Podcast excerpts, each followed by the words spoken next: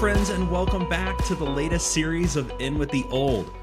Today, we are starting on a brand new series looking at the book of Ruth. It's going to be a great time. This is one of my favorite books. I think it's one of Dr. Tim's favorite books. And we're excited on this inaugural episode to invite you in to look at what this book is and kind of set out where we're going for here. In With the Old is a podcast focused on dispelling myths, building appreciation for God's word, and helping you rediscover the Old Testament for the life of faith. And we hope to really show you that in this series. I'm joined as ever by my co-host and by the captain who's going to be piloting our ship through the book of Ruth, Dr. Tim Howe. Dr. Tim, welcome to the new year and welcome to a new season. How are you doing? Hey, I'm doing great. And you know, some of our listeners may be asking, what are a couple of guys doing reading through the book of Ruth? But of course, we're going to bust some myths up front, right? Some people have this misnomer that the book of Ruth is a book for women. And of course, that's not true.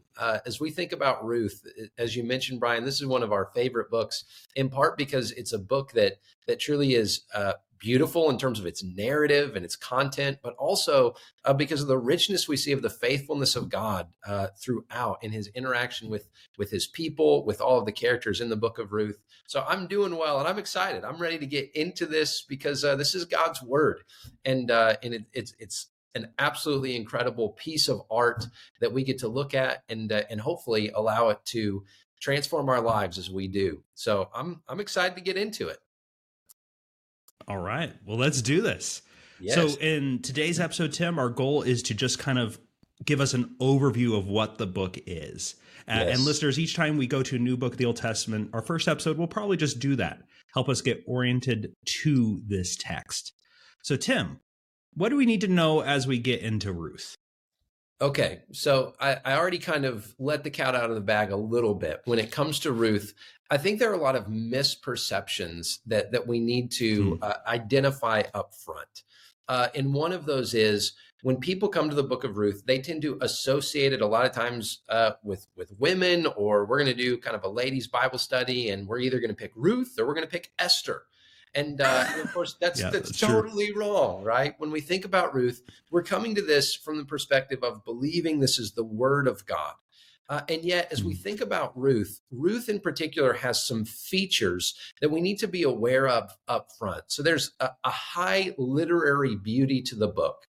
We're talking about essentially a plot that's developed in several different, we could call them acts, we could call them movements, and we might use some of that language interchangeably. But it's almost like a short story, but a short story that's really driving us to a particular endpoint. And as we think about the book of Ruth, it's full of a lot of different things. And Brian, maybe you can just point out some of those literary features that make the book of Ruth really satisfying to the reader in a way that maybe some other books aren't quite as beautiful in that sense.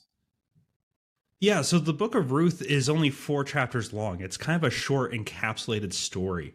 Mm-hmm. Tim, the term I've heard thrown around with Ruth quite a bit is a novella, right? This kind of short form story that we're going to dispense with, say, some of the maybe unnecessary details like we might get in Genesis where it's a full history. But we're going to focus in on the development of characters. And I do like the term acts. This feels like a play. Each chapter is an act in the story, moving the characters across various settings and setting up. I told Tim as we were setting up the series, a kind of delightful playfulness. We're going to see throughout the book of Ruth that it is full of irony, humor, and wordplay. People's names are either very true to their character or the opposite of their character. We'll flesh that out a little bit as we introduce our characters, but we even have fun rhyme schemes. So for example, at the very end of verse 7 of chapter 1, our characters hear that God has given food back to them. Well, in Hebrew, that's latheth lachem lachem. It's a fun little like alliteration there. And by the way, Hebrew poetry even doesn't usually rhyme or alliterate like that. So seeing little things like that, you realize that your author is playful, is fun, is trying to have us engage in the story in some maybe creative ways. In fact, part of the irony, we could even say, the story begins with the characters leaving Bethlehem. Well, Bethlehem in Hebrew means house of bread, and they're leaving because of a famine. Mm-hmm. Well, that doesn't seem to be making a lot of sense. So it's little things like this. As we go through the story, listeners, you're going to see that the author is having a little fun, but for a serious purpose. It's using humor, irony, wordplay to highlight some of the key themes that the author wants you and I to pick up on about God, his faithfulness, and how people are to follow after him. Yeah. And Brian, as we think about this, the author is trying to create something. And of course, we believe in a human author, even as we believe it's inspired by the Holy Spirit. But the human author is really telling a very important story, but in a way that's aesthetically pleasing. It's almost like, Brian, I don't know if you have people in your life that are just good storytellers that, me and my brother the other day, we both had been involved in a story, and I started telling, I said, no, this story deserves you to tell it because you're going to tell it better than I could. And as we think about the Book of Ruth is an incredibly rich story, but it's incredibly well told. And from a literary standpoint, there are a lot of aesthetic qualities that we can appreciate. And so we want to point that out up front. Also, I think it's important for us to think about coming to the Book of Ruth, understanding the narrative setting of the book itself. And we're going to talk about this a little bit more in episode 1. So I don't want to spoil it completely. But as we think about the Book of Ruth, the Book of Ruth assumes a moral backdrop, right? In the first few verses, it says, in the days when the judges judged. And so it's alerting the readers to the fact that this is a period in Israel's history that's a little bit like the wild, wild west, the Dark Ages, even if that's a misnomer, all kind of wrapped into one. There is no king. It's anarchic, right? There is no moral thread that everyone points to and says, yes, this is what we should do. So in the days when the judge is judged, alerts the reader to the fact that, man, this is a time of chaos. And yet what we see is the hand of God moving amidst the chaos. And the reason I want to point that out here in our introductory episode is because it reminds us of the applicability of Ruth. Brian and I, we are both students of the Old Testament. We seek to do and produce scholarship that's helpful for our churches, for the academy.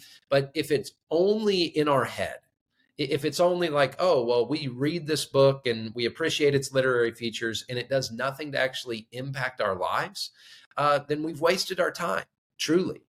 But if we can approach this and say, you know what? There are connecting points. There are bridges that really allow us to see our lives and our space and our time and lessons and principles that we derive from the text. If that's what we're doing under the power and the guidance of the Spirit, this can be powerful and impactful. So we want to go deep in our understanding. We want to look at all of those nitty-gritty details. We want to look at all of the features that the author puts there for our enjoyment and to draw us in. But we want to do so with an eye toward transformation. There's a dark backdrop in the world of Ruth. And in so many ways, there's a dark backdrop constantly in the world because it's broken. But of course, we live in a time where we have to know, what do we do in this time that God has placed us? So there's moral darkness when the judges judged, as Brian mentioned in the first few verses. There's a famine, which means there's a physical plight. There's a major problem that has to be solved. And I think we can find some good principles when it comes to applying this to our life. And then the last thing, what do we know about Ruth? There's some things that we know, some things that we don't.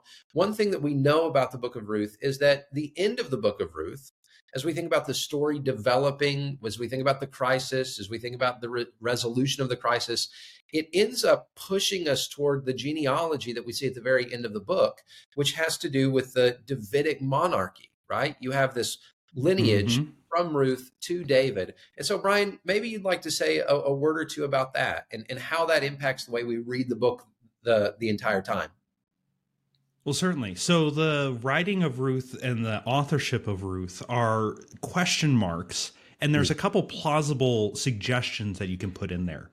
So the book obviously has to occur after the start of the Davidic monarchy, because David is going to be the eventual end of this book, that this is his lineage. But the question is, how far after David has come to the throne is this book written and put into the canon? Well, that comes down a little bit to what you think the purpose of the book is. So the book itself claims no author, and That means we can't place it definitively in the timeline. Jewish tradition holds that Samuel is the author, which would put it fairly early in David's reign.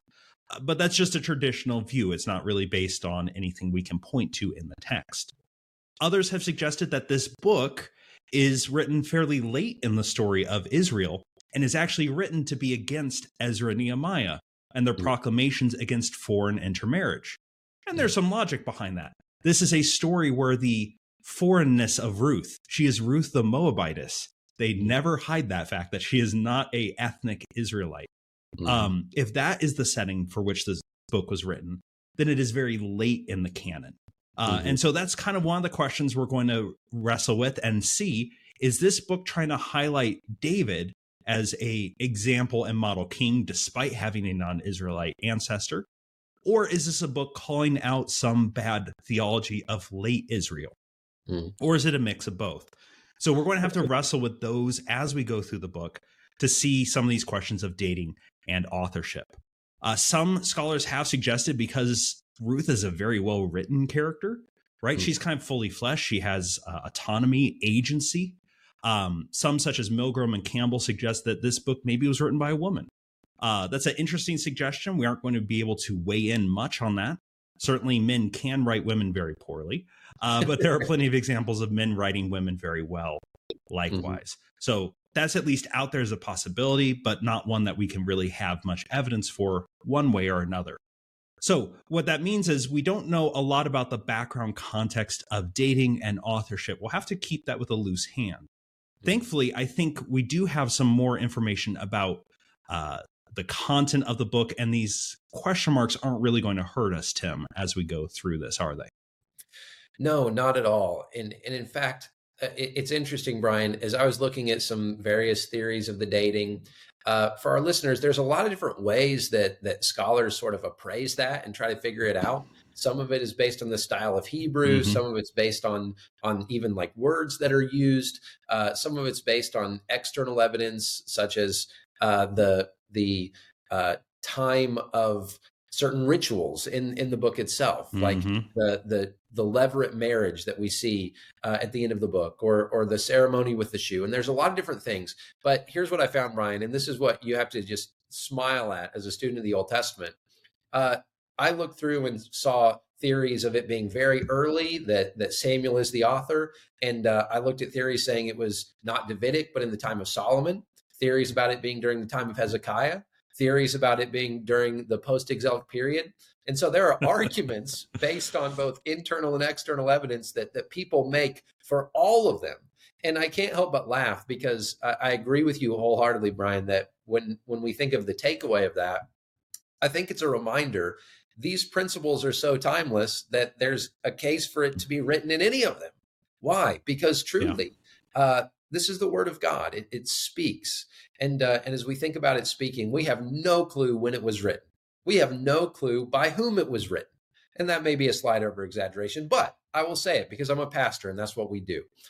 We have no idea.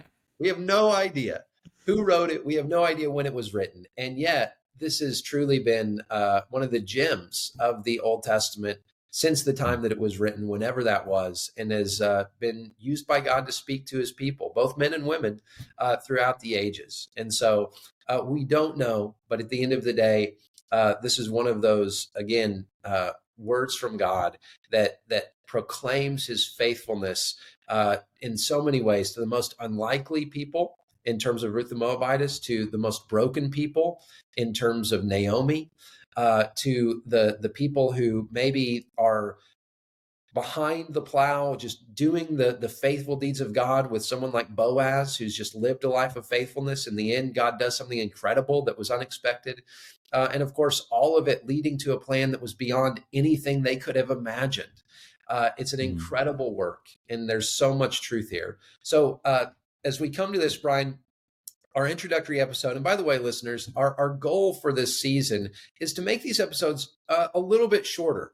When it came to the Counterport series, Brian and I like to talk, and we still like to talk. We still love to, debate some of these matters, but we're trying to make this a little bit more bite-sized. Our vision here is to have kind of a video commentary where we walk through the text together and we take it in manageable sizes. But as we kind of come to the end of this introductory episode, Brian, can you give us maybe some spoiler alerts? Like what are some misconceptions that you see about the Book of Ruth that we want to say up front? Hey, if you see it this way, you need to kind of take off that lens and maybe have a fresh perspective. What do you see, Brian? Well, so you've already alluded to one of them, Tim, and I think that's, this is a perfect book for women's Bible study. And it certainly is, but if we relegate Ruth just to that, we miss some of the point. Ruth is a story of many things. It's a story of faithfulness to God from unexpected places. Mm-hmm. It's a story of those that are at a very precarious position within society, because this is going to be a story not just of two women, but of a foreigner in a foreign land who's a woman. Yeah. That's living right on the edge. If you want to talk about marginalized communities, that's what Ruth is. So we have to deal with that element. We have to deal with, as you said, this story. One of the key points it's going to end with is this is the beginning of the line of David. And there we see the grand narrative of Scripture. We see that in our lives, we aren't even cognizant sometimes of where things are going in the plan of God. Mm-hmm. And we're seeing that there is much more going on than meets the eye at all times. And so this is a book that has much to offer all of us. And so I'm hoping we engage with that and wrestle with it. It's a book that's going to challenge us in some ways too. I think we're going to see people wrestling with real life. This is a story of people. Tim, I like how you put the background. It is a morally and physically dark time. Mm-hmm. Well, that makes it very applicable because guess what? I feel like that's often where we find ourselves in difficult places. And so this is a story not of people with halos over their head, floating a couple feet off the ground, cruising through life. This is people going through the worst of it and finding God and living for God in the midst of that. And so this is a perfect book to take off those Sunday school eyes we brought up before and see a story of people living in the real and broken world and doing what they can to follow God in the midst of it. So that's what I'm excited for. I'm hoping this will kind of shake up and maybe pull off some of the blinders that we all have as we come to the text. Tim, what's a misconception that you maybe see that you're hoping to dispel through this series? Yeah, well, I want to just register my amen to you, first of all. And then, and just to say, when it comes to the Book of Ruth, the Book of Ruth is not a romance novel, right? This is not something that we look to say, well, this gets our heart pounding because you have this, heroine who meets the hero and no, it really has little, if anything, to do with romance in the way that we think of it as 21st century Americans. Mm-hmm. And again, the reason I think that's important to say is those are the kinds of stories that sell, right, in our culture. But we would do a huge disservice if we try to import our cultural values and even our cultural appetites on the story, because if we do that, it will actually cause us to miss the deeper and better things that God does have for us. And so in a story like this, and in every story, in every jot and tittle of the word is inspired, but in a story like this, we have got to be very, very careful to pay close attention to every detail, because every detail speaks to something important the author wants to draw our attention to, which again is what makes it so satisfying as a story. And as we think about the faithfulness of God, the faithfulness of God is constantly working behind the scenes in ways that you won't see unless you pay very careful attention. So this is not a romance novel. If that's what you're interested in, there are many of those, and you can go seek those. But when we think of the Book of Ruth, this is the word of God given to us under the inspiration of the Spirit for our edification. And I can't wait to dive into it with you, Dr. Brian. It's going to be a joy. So I hope listeners, you're ready. Yeah, it's going to be a fun ride. Listeners, we invite you back next week as we get into the text itself. As Dr. Tim said, we're trying to put these as more bite-sized commentary on the text. So next week, we're jumping into Ruth chapter 1, verses 1-7. We're setting the scene, and we're going to see, as Tim said, details matter, names matter, and this story is going to set itself up in a really interesting way. We hope to see you there. Welcome back to In With the Old this year. And as always, friends, we hope in 2024 you stay old and stay cool. Have a good one.